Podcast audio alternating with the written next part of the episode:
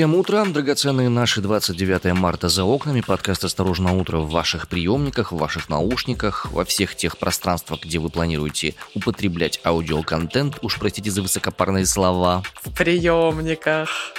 Прекрасно. Я бы хотела звучать в каком-нибудь советском приемнике.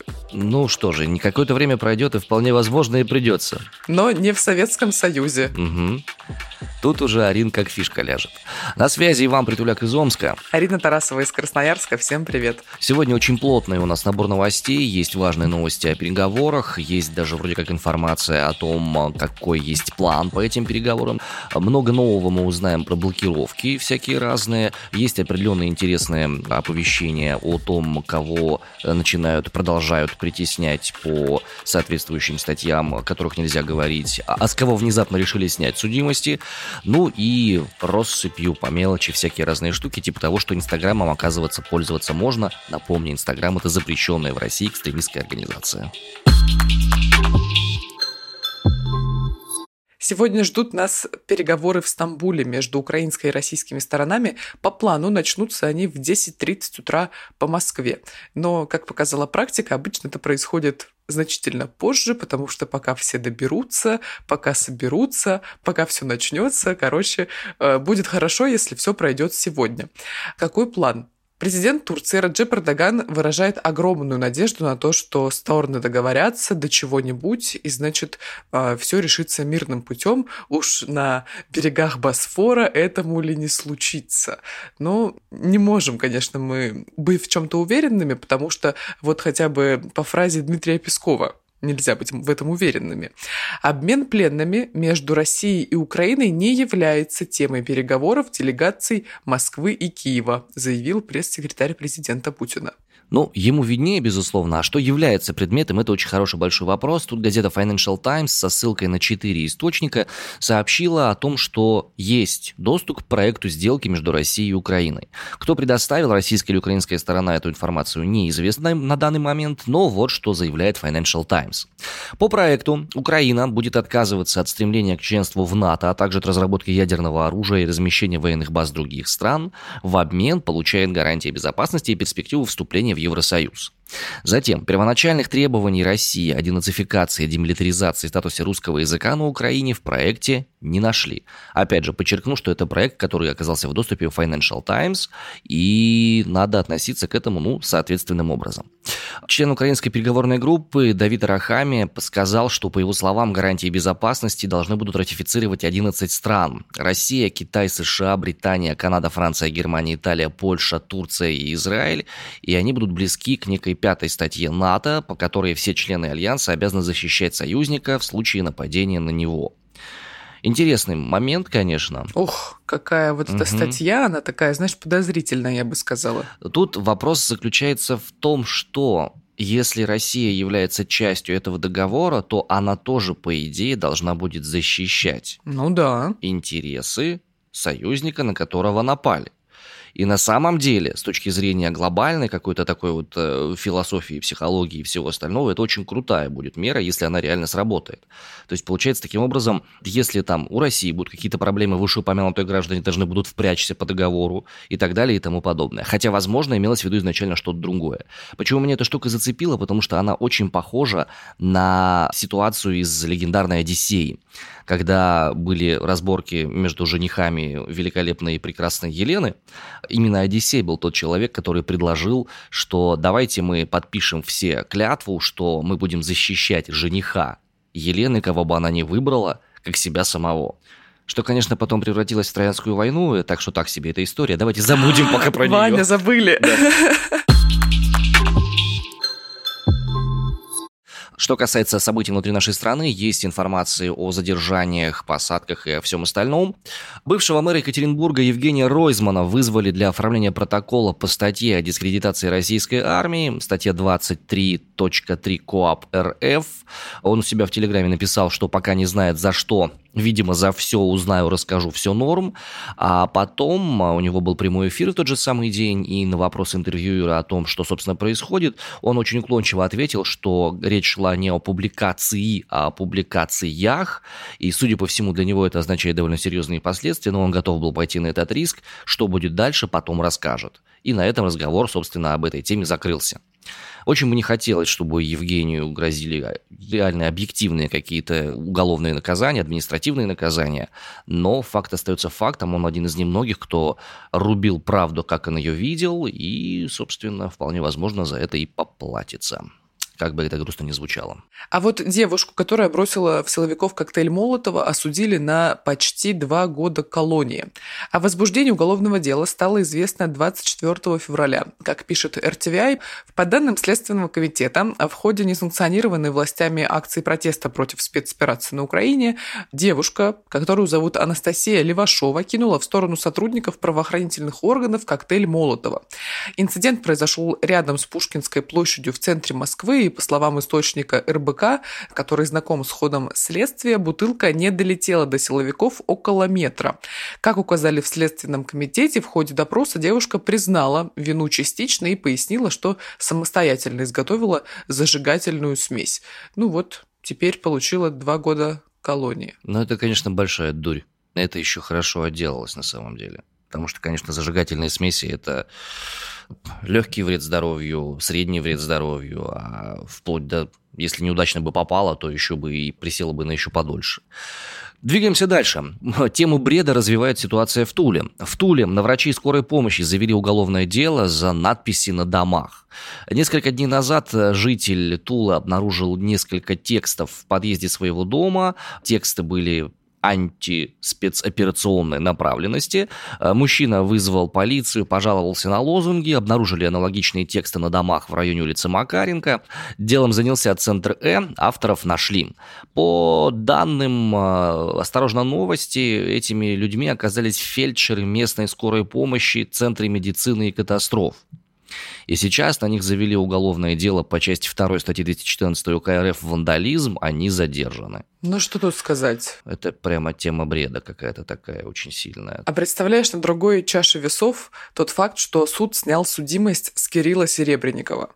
И ранее режиссер получил три года условно и должен был выплатить штраф в размере 800 тысяч рублей, а сейчас с него сняли все обвинения отменили условный срок, да, сняли с него судимость. В Хамончинском суде Москвы эти данные подтвердили. Ну, почему-то эта новость вызвала очень большое оживление среди некоторых телеграм-каналов, что, дескать, вот это знак, это сигнал, что можно возвращаться оттепель. Ну, не знаю. Не знаю. Не знаю. У нас в Сибири за оттепелью обычно следуют еще более сильные заморозки. Как у вас там в европейской части страны, понятия не имею, давно там не был. Ну вот РБК уточняет, что суд принял во внимание истечение половины установленного испытательного срока, полный объем уплаты штрафа и возмещение ущерба. И кроме этого осужденный не допускал нарушений в период отбывания наказания, положительно характеризуется, добавили в, общем, в суде. Душечка. История в суде Кирилла Серебренникова закончилась, к счастью. Надеемся, что дальше громких каких-то задержаний не будет. В его отношении хотя бы. Ну, вообще, в целом, не только в отношении Кирилла Серебренникова, что, в принципе, нам не о чем будет рассказывать, я надеюсь. Вот соберемся мы с тобой на планерку вечером накануне и скажем, а, нет новостей, закрываемся.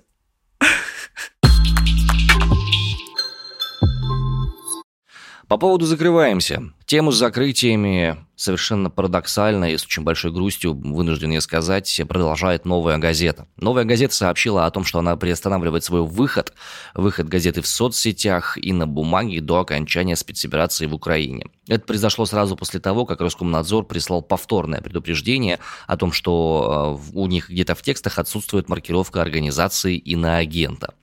Причем вчера буквально с утра сообщение было достаточно развернутое, а когда я сейчас готовился к выпуску, оно сократилось до трех строчек. Звучит оно следующим образом. Мы получили еще одно предупреждение Роскомнадзора. После этого мы приостанавливаем выпуск газеты на сайте, в сетях и на бумаге до окончания спецоперации на территории Украины, в кавычках. С уважением, редакция «Новой газеты». легендарная штука происходит, честно говоря, потому что я помню, мы однажды разговаривали вот продакшеном, и наш редактор говорил, что вот если закроют новую газету, вот тогда все. А новая газета закрылась сама. Угу. Ну вот теперь все. Ну, не нагнетай. Но есть и хорошие новости. Да, прекрасная новость. В Госдуму внесли законопроект, который меняет определение понятия «соотечественник». Новый законопроект предлагает признавать соотечественниками всех, кто владеет русским языком. Также этот законопроект предлагает уточнить перечень народов, проживавших и проживающих на территории России, чтобы мы, видимо, все с вами были в курсе, кто наши соотечественники теперь официально. Какое актуальное понятие в 2022 году 21 века? Да, безусловно. Напомню, что автором инициативы является спецпредставитель Госдумы по вопросам миграции и гражданства Константин Затулин, депутат «Единой России». Он ввел соответствующие э, поправки к закону о госполитике РФ в отношении соотечественника за рубежом буквально в понедельник. Господин Затулин напомнил, что раньше из-за широкой трактовки вопрос присвоения соотечественника, статуса этого, оставался на усмотрении миграционных чиновников, и это приводило к разным нехорошим последствиям. Вот, например, Далее, цитата. Губернатор Калужской области приостановил действие госпрограммы добровольного переселения соотечественников, потому что за прошедшие годы она выродилась в программу переезда в Россию жителей Средней Азии. Когда-то 80% тех, кто обращался, были русские, украинцы и другие, вполне отвечающие понятию наших соотечественников, а в последние годы их число сократилось до 17, а все остальные – это киргизы, таджики и узбеки. Я, конечно же, считаю, что и они в индивидуальном порядке могут претендовать на гражданство РФ, но они не должны рассматриваться нами как соотечественники, потому что они соотечественники своих отечеств. Извини, это у тебя была скороговорка в конце? Угу. Соотечественники своих отечеств. Хорошо. То есть сейчас, тогда давайте я сейчас попытаюсь разобраться. Значит, есть соотечественники, которые соотечественники, угу. исторически проживавшие на территории России, там, Советского Союза, да, а есть соотечественники, которые проживали на территории Советского Союза, но не соотечественники. Ну, может быть, они на русском языке не говорят, а по новым нормам, по новым правилам. Ага, а по новым правилам нужно владеть русским языком, чтобы считаться соотечественником. Угу. То есть, теоретически, если Макфол переедет, получит гражданство где-нибудь, не знаю, вот тут поблизости, там, допустим, э, в Беларуси, то он сможет считаться соотечественником, да? Но он же говорит на русском языке. Ну, говорит, ну, говорит. Ну, судя по всему, сможет, да. Вот. М-м, какая актуальная, интересная инициатива. Предлагаю ее рассмотреть поподробнее, попристальнее. Наверняка будут еще какие-то поправки специальные. Скорее всего, примут ее довольно хорошо и довольно активно. Посмотрим, к чему это приведет. Главное тут разобраться, кто соотечественник, а кто нет. Это важно. Потому что иначе как? Это важно, иначе нужно как? постараться. Да, да. Теперь не так просто будет стать соотечественником нашим, потому что Россия разрабатывает ответные визовые меры для недружественных стран. Какие именно, пока секрет. Но Сергей Лавров вчера, значит, ответственно заявил, что Дополнительно сейчас разрабатывается проект указа об ответных мерах визового характера в связи с недружественными действиями ряда иностранных государств. Этот акт введет целый ряд ограничений на въезд на территорию России. Конец цитаты. Я вижу прямо толпы людей у российских консульств, посольств в других странах, да, вот именно там где-нибудь в Германии, там прям вижу очереди огромные людей, которые мечтают о том, чтобы получить визу сюда, в Российскую Федерацию. Скорее бы приехать на медведях пока кататься? Ну, не знаю, не знаю, не знаю. Интересный, конечно, момент, насколько велик поток входящих миграционных этих всех дел, и насколько велик поток исходящих и можно ли их вообще сравнить как-то по объемам. Но факт остается фактом, меры будут приняты. Какие? Как только мы узнаем официальный фактаж, обязательно озвучим. Но есть ощущение, что как раз ажиотаж и спрос на визы в Россию есть именно в странах Средней Азии, откуда едут обычно в Россию на заработки. Но вот забавная штука. Я подписана на одного путешественника, и они поехали в Узбекистан на разведку, а, прокладывать новый маршрут для новых авторских туров и всего прочего. И вот узбеки говорят, а, теперь вы к нам на заработки приезжаете, а не мы к вам.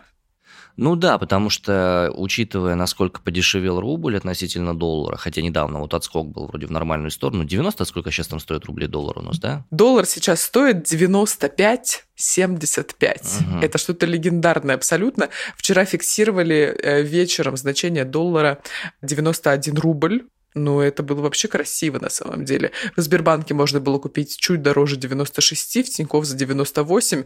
У меня рука потянулась, закупиться. Но я когда увидела 98, подумала, нет, ребята, нет, нет, нет. Я подумала, а вдруг станет дешевле, я куплю за 88. Mm-hmm. Сейчас откроется биржа, он оп и 200. По поводу Узбекистана, там же интересная ситуация. Люди же приезжали на заработки сюда не для того, чтобы тратить здесь, а для того, чтобы деньги посылать обратно семье. Они переводили их в доллары и отправляли обратно семье. Сейчас, учитывая вышеупомянутый курс, это стало просто банально, как минимум на треть невыгодно невыгодно обменивать рубли на доллары и пересылать туда. И поэтому сейчас есть как бы опасение, что э, как раз э, мигрантский приток постепенно будет снижаться, дешевая рабочая сила будет завершаться, что придет к чему? Правильно, к подорожанию не только стройматериалов, но и самих процессов строительной деятельности.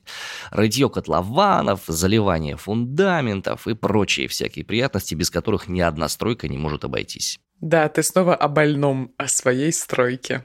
Не-не-не, у меня со стройкой все нормально. У меня все эти работы уже были выполнены два года назад. У меня сейчас другое. Я сейчас, извини за выражение, унитаза не могу найти. У нас в городе Мне на строительные магазины, на огромное, там, допустим, какой-нибудь в Леруа Мерлен, учитывая, что у нас их два в нашем городе, в наличии, чтобы приехать и купить, где-то в сумме 8 унитазов. И стоят они там от, от 20 до 39 тысяч рублей. Подожди, а ты за сколько хотел унитаз купить? Ну, я планировал уложиться до где-то в 18. До всей этой ситуации они стоили 16, 17, 18. А, ну так за 20, в принципе, нормально. Ну, нужно же, чтобы специальный он был, с инсталляцией, там, то все пятое, десятое. Ай, точно забыла, что у тебя там должна Венера Милосская быть нарисована. Забыла, забыла, на бачке. Не нарисована, а инкрустирована. Я прошу прощения. Да, это две большие разницы, знаете ли. И вообще, надо делать все в своей жизни красиво. Возрадуйтесь, друзья, тарифы ЖКХ не вырастут выше заранее запланированного уровня индексации, заявил накануне Минстрой России. Ваня, ты рад? Так себе, честно говоря, новость. У них и так рост чудовищный. Эта новость, конечно, относительно приятная, что не будет еще больше роста, но то, что они сами по себе выросли за последние три месяца на огромную высоту, это, знаешь ли, так себе история. Но они в любом случае вырастут, потому что пересчитываются тарифы в сфере ЖКХ каждый год. С 1 июля меняется стоимость. Вот в прошлом году правительство утвердило индексы повышения тарифов на коммунальные услуги на второе полугодие этого года. То есть изменятся тарифы в диапазоне от 3 до 6,5%. Наиболее Больший рост ожидается в Чечне. Там тарифы увеличатся на 6,5%. Далее идет Петербург, там 6,3%. Затем Севастополь, Крым и Татарстан, там 6,2%. А также следом идет Москва, Якутия и Дагестан. Там тарифы на ЖКХ увеличатся на 6%. Мы спасены! У нас будет меньше. А кому не повезло, так это, судя по всему, Германии, да? А, по поводу тарифов на ЖКХ. Ну, слушай, я живу в, сейчас в квартире, и я вижу, как у меня повышается каждый месяц понемножку, понемножку, понемножку стоимость этих самых тарифов. Началось все это с января и продолжается до сих пор.